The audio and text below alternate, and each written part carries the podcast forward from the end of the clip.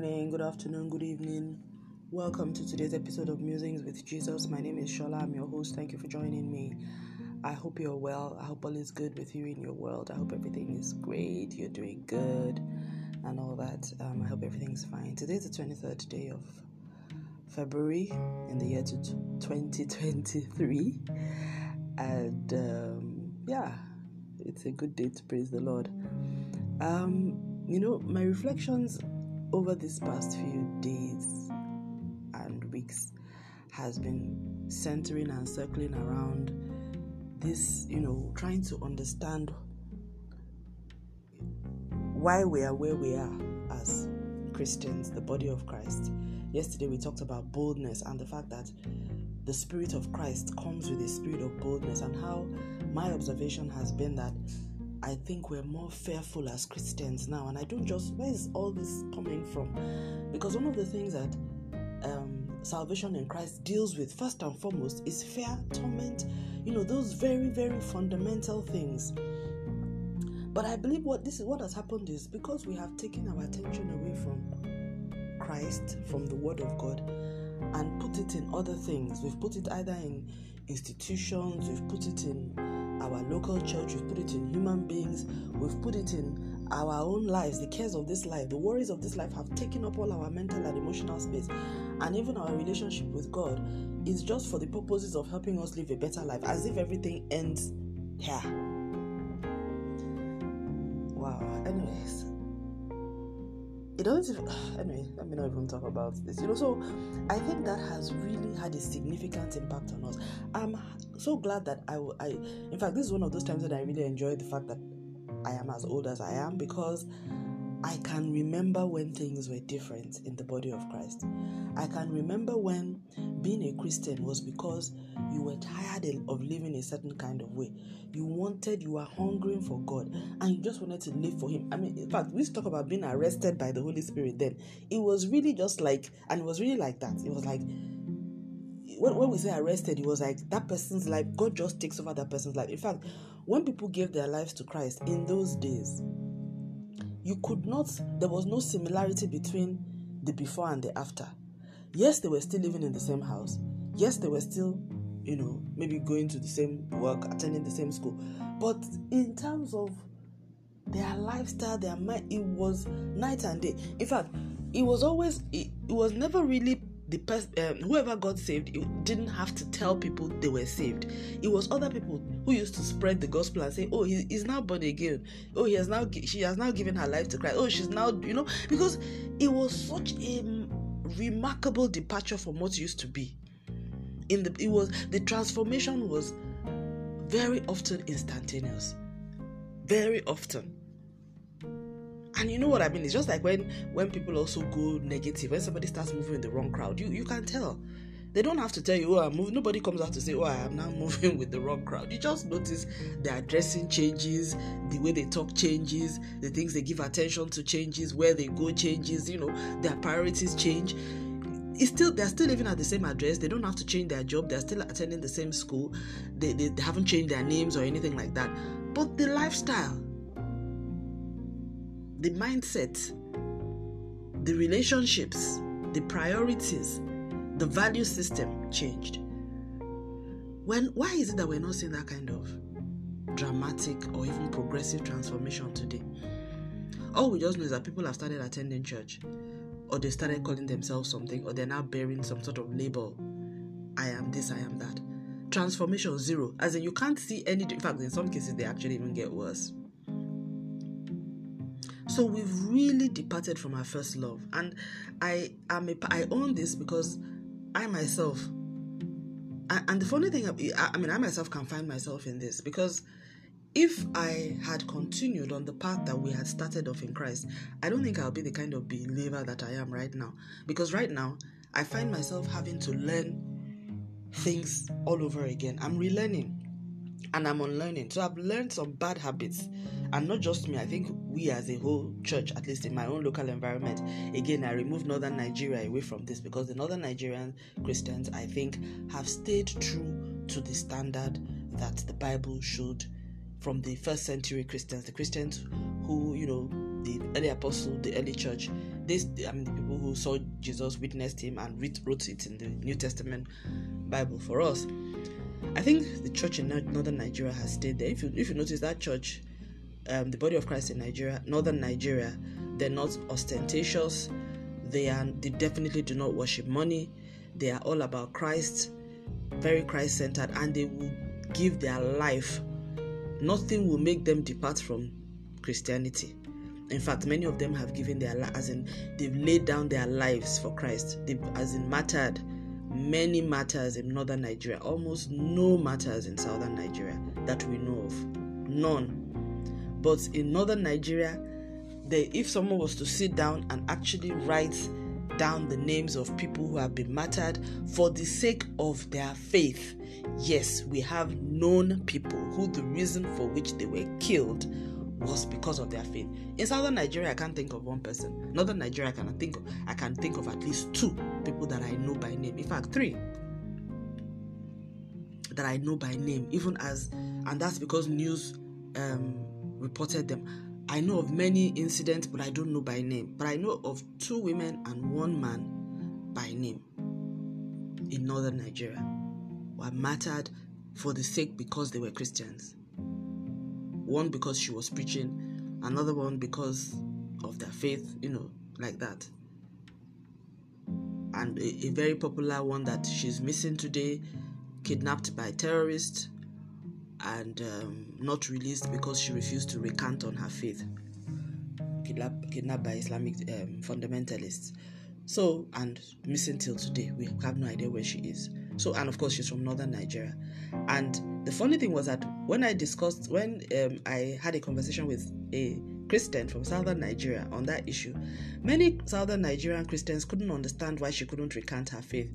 They felt that, you know, she should just say she doesn't believe in Christ and then you know they would have set her free and she'll be free today and of, of course she, god knows she doesn't mean it I, I found that really interesting because it just shows not just the theological differences between Christianity in northern Nigeria or southern Nigeria, but also the depravity that has happened amongst us.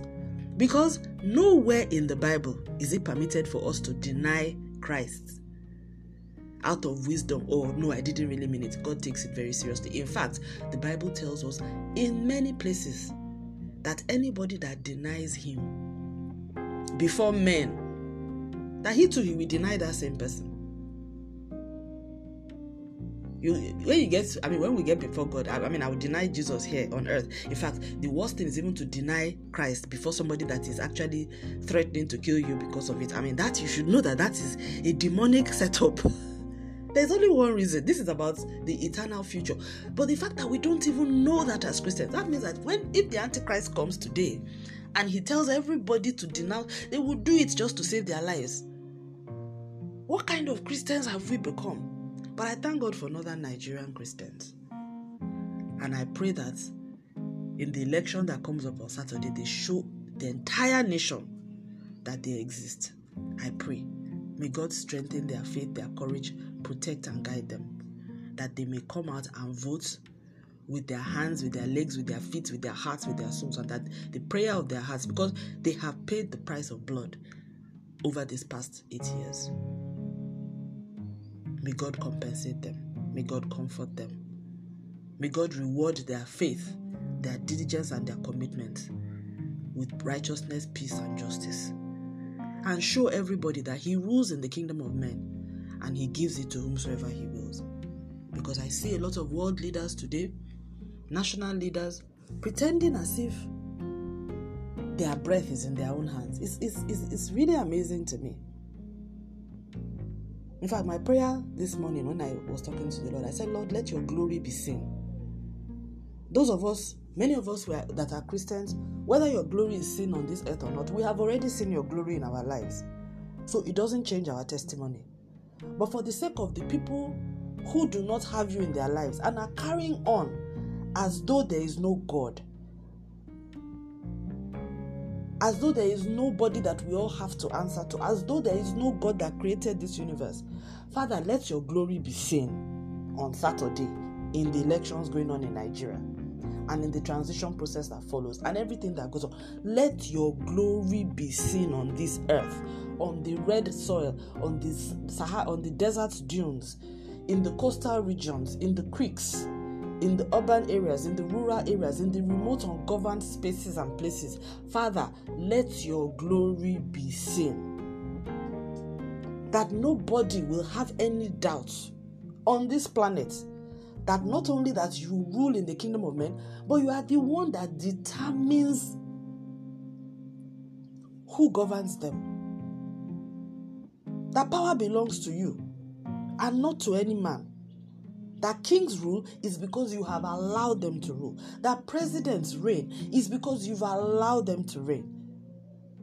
That governors lead is because you have allowed it.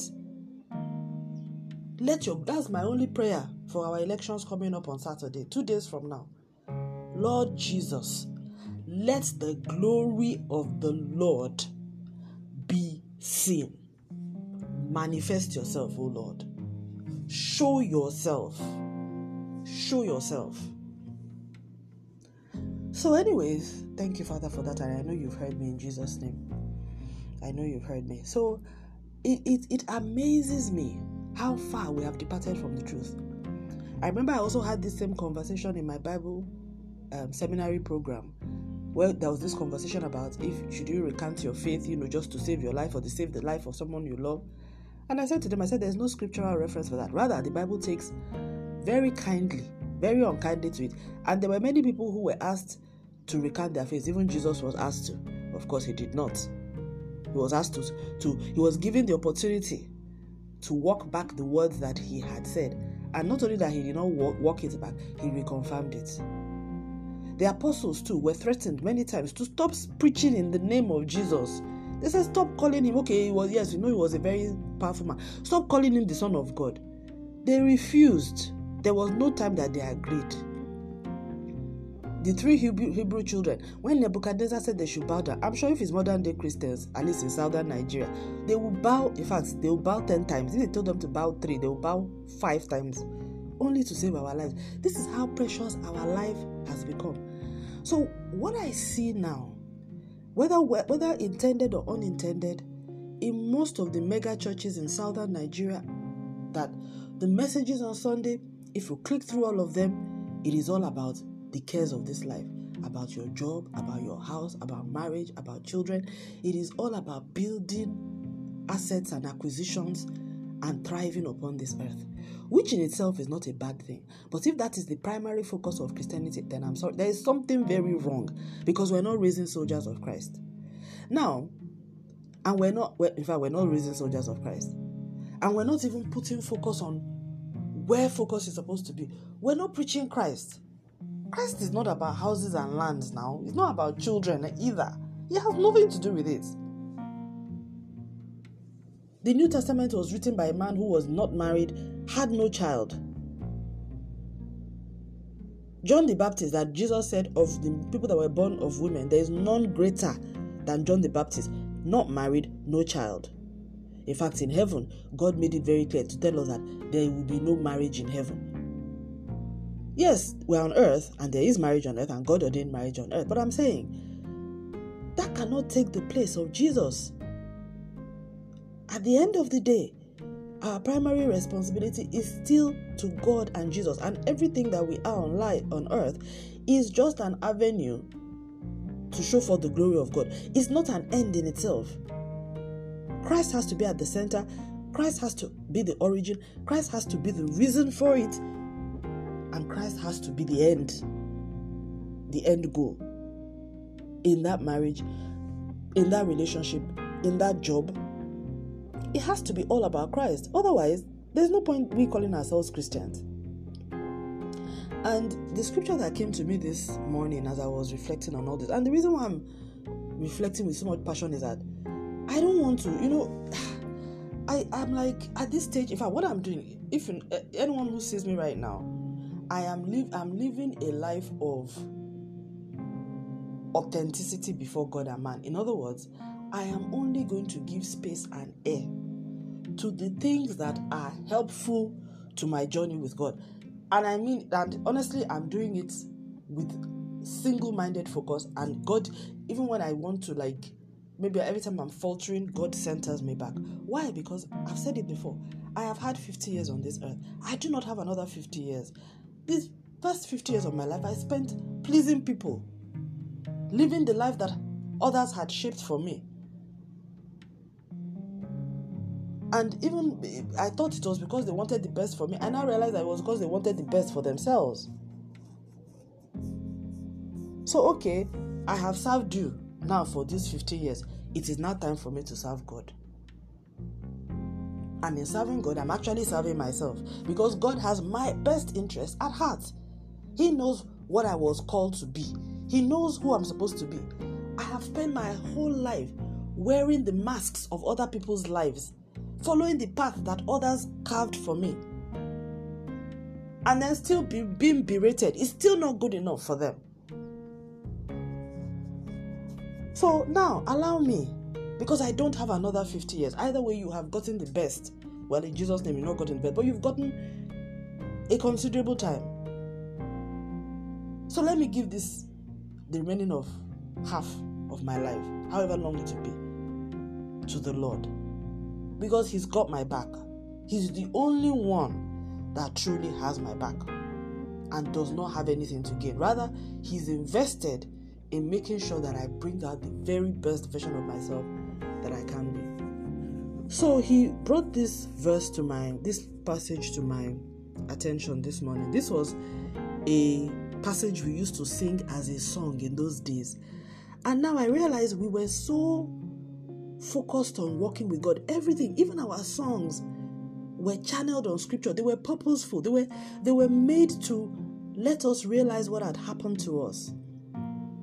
Now, I don't, I don't know when last I heard anybody sing this song or anything like this. Now, this is um this is um First Peter two, verse nine. It says, "You are a chosen people, a chosen generation, a royal priesthood, a holy nation, a peculiar people, called forth um, so no, I need to read this.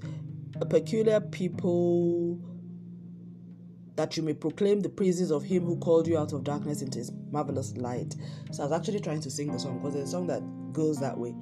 Um, we used to sing it many years ago. It says, We are a chosen generation, a royal priesthood, a holy nation, a peculiar people, to show forth the praises of Him who has called us out of darkness, out of darkness, out of darkness, into His marvelous light, into His marvelous light. And you know, it, it, that song we used to sing it like praise worship starting services every I mean eh, whenever we met, and it, it it, it we used to be very happy singing that song. It says we're a chosen generation, a royal priesthood, a holy nation, a peculiar people, and honestly we were, we really were peculiar then. We were all evangelists. We used to go out and preach on our own. I remember publishing tracts, preaching in public places. Every one of us was on fire for God because we were raised as disciples, we were raised as soldiers. Nobody thought about. I mean, I, I can't ever remember in those days praying for the husband I'm going to marry or how many children or any of those things. That was as in, that was not the issue. The issue was Christ crucified, risen on the right hand of the throne of the Father, reconciling humanity back to God. That was all we were concerned about, and living right for Him, worshiping Him we have lost purpose honestly. And again like i said this is not for northern nigeria. Northern nigeria they are still very purposeful. They are living like people who know that this life is temporary and that heaven is their home and they are here to have impact and be to be the community of god until they pass on. Northern nigerians they understand what christianity is our southern Nigerians, of which I am a part, actually I straddle both because my father is actually from northern Nigeria, my mother is from southern Nigeria, so I have both parties in me. But I live in southern Nigeria and I'm a part of the southern Nigerian church. I've hardly, you know, I've not lived in northern Nigeria at all, so I don't. But I, I because I have some of my family there, I I follow a lot of what happens there. You know, I follow it really closely. I have a sense of connection because of my parental links. So uh, my yeah, my father's my father's link. So you know, this verse says we are chosen, we are royal because we are children of the King. But he says we've been we've been um we've been called out of darkness, called out. You know what it is when you call somebody out? If somebody is at a party, and we've all done this before, they are in the party, they're in a party, they're somewhere, they're in a room and they're dancing. When you call them out, there's a reason you call them out. You don't just call people out from where they are for you know, just for just for the sake of whatever. You're actually either calling them that look, we have to leave this party, I need to go, or something has come up, I need your attention. There is something you want them to know, there is something you want them to do, which is why you call them out. You didn't just call them out just okay, let's just come here and just be, you know. No, no, no, no. There's a purpose. Otherwise, you leave them where they are. So we are called out. So are we called out to be repeating what we would have been doing where we were? What was the point? You might as well have left me there.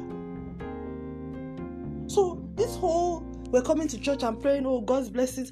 They are reading testimonies. All we're talking about is I got visa, I got a house, I got land.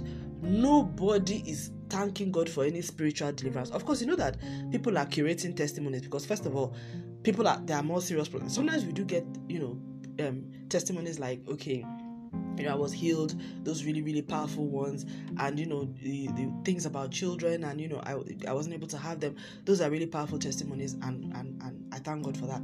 And um, and every testimony is valid because depending on what your needs are. But what I'm saying, is situation where we're reading testimonies and 90%, 9 out of 10, if not 10 out of 10, is about material needs, there's a problem.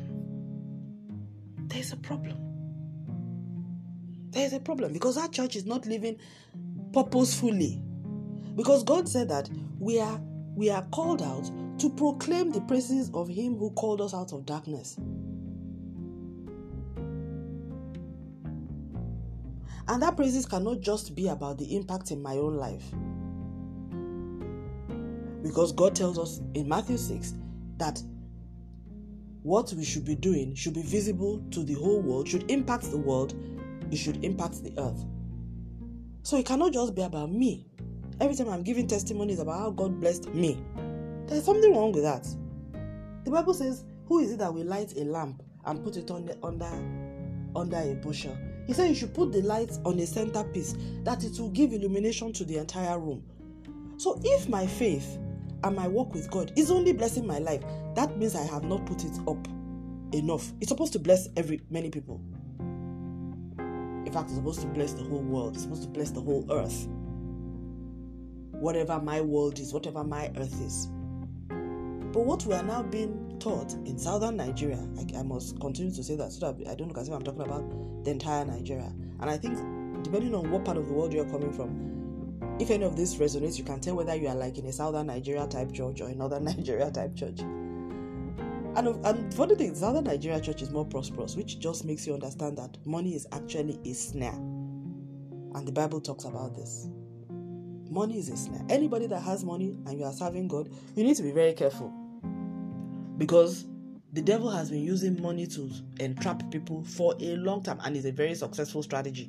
There are two or three things he uses to um, ensnare people it's money, it's lust of the flesh, you know, like um, you know, desires and lusts, all those like sex things and all that. And then the third one is, in fact, stimulation. I will use you know, like fleshly stimulation, sex, alcohol, drugs, you know, those sort of things. And the third one is what I would call social st- um, status. You know, so lust of the flesh, lust of the eyes, and the pride of life. He's he's used all those things successfully. But money, oh my goodness, money is money. Money catches so many people because we need material things. So there's the so a what starts off as a, a genuine need then becomes an insatiable need and then becomes an overwhelming need and then becomes money worship.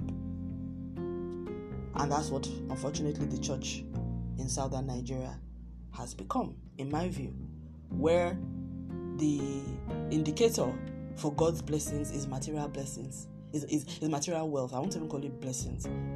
So you find people getting money through all kinds of unethical means and then coming to church and giving testimony. And nobody even cares. How did it, you know, it doesn't even matter how does, how did this happen we're celebrating the financial wealth. But you hardly ever heard anybody say, Oh, I gave my life to Christ. I mean, I, I ministered to 10 people, they got saved. Uh, you know, um, or you know i laid hands on people they they were blessed with the holy spirit. This uh, prison you know i ministered to people in the in prisons or these people were ill and you know we laid hands on them they were they, they got healed. We thank god and we're following up on them. You know all those christian ministry things you hardly ever hear. Yeah there are the people who are still doing it in the outreach and missions but i mean within the general population of the church which is really what used to happen in, in our days. All of us did all of those things. I remember there was a crusade that um, some of my friends or people um, attended many years ago. I think it was reported in the papers. One of these, um, I think it was Reinhard Bonnke Evangelist Crusade. And there were a lot of sick people who were brought to the crusade grounds because the miracles were happening. And there was a lot of crowd, mammoth crowd. You can imagine, I mean, healthcare in our part of the world, horrible. So people with all kinds of diseases, both congenital accidents, all kinds, terminal, non-terminal, all kinds. And people traveled far and wide from states, crossed hours of travel, days of travel to get to the crusade site. So of course, not many people could get there because I mean, ministrations, these things take like hours.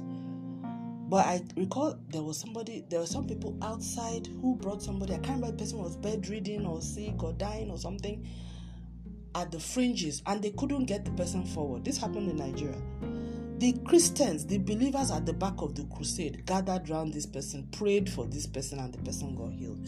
That was the Christianity of those days.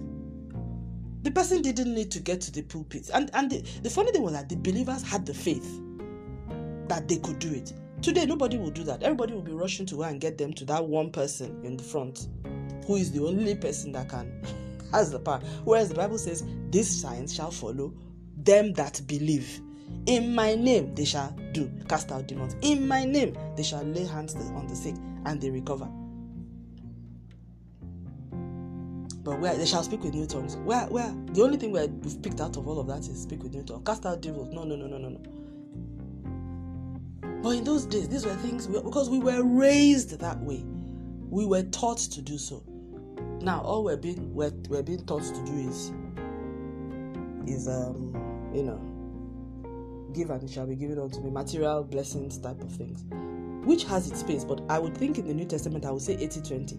New Testament blessing is it from scripture, 80% um, spiritual blessings, 20% material.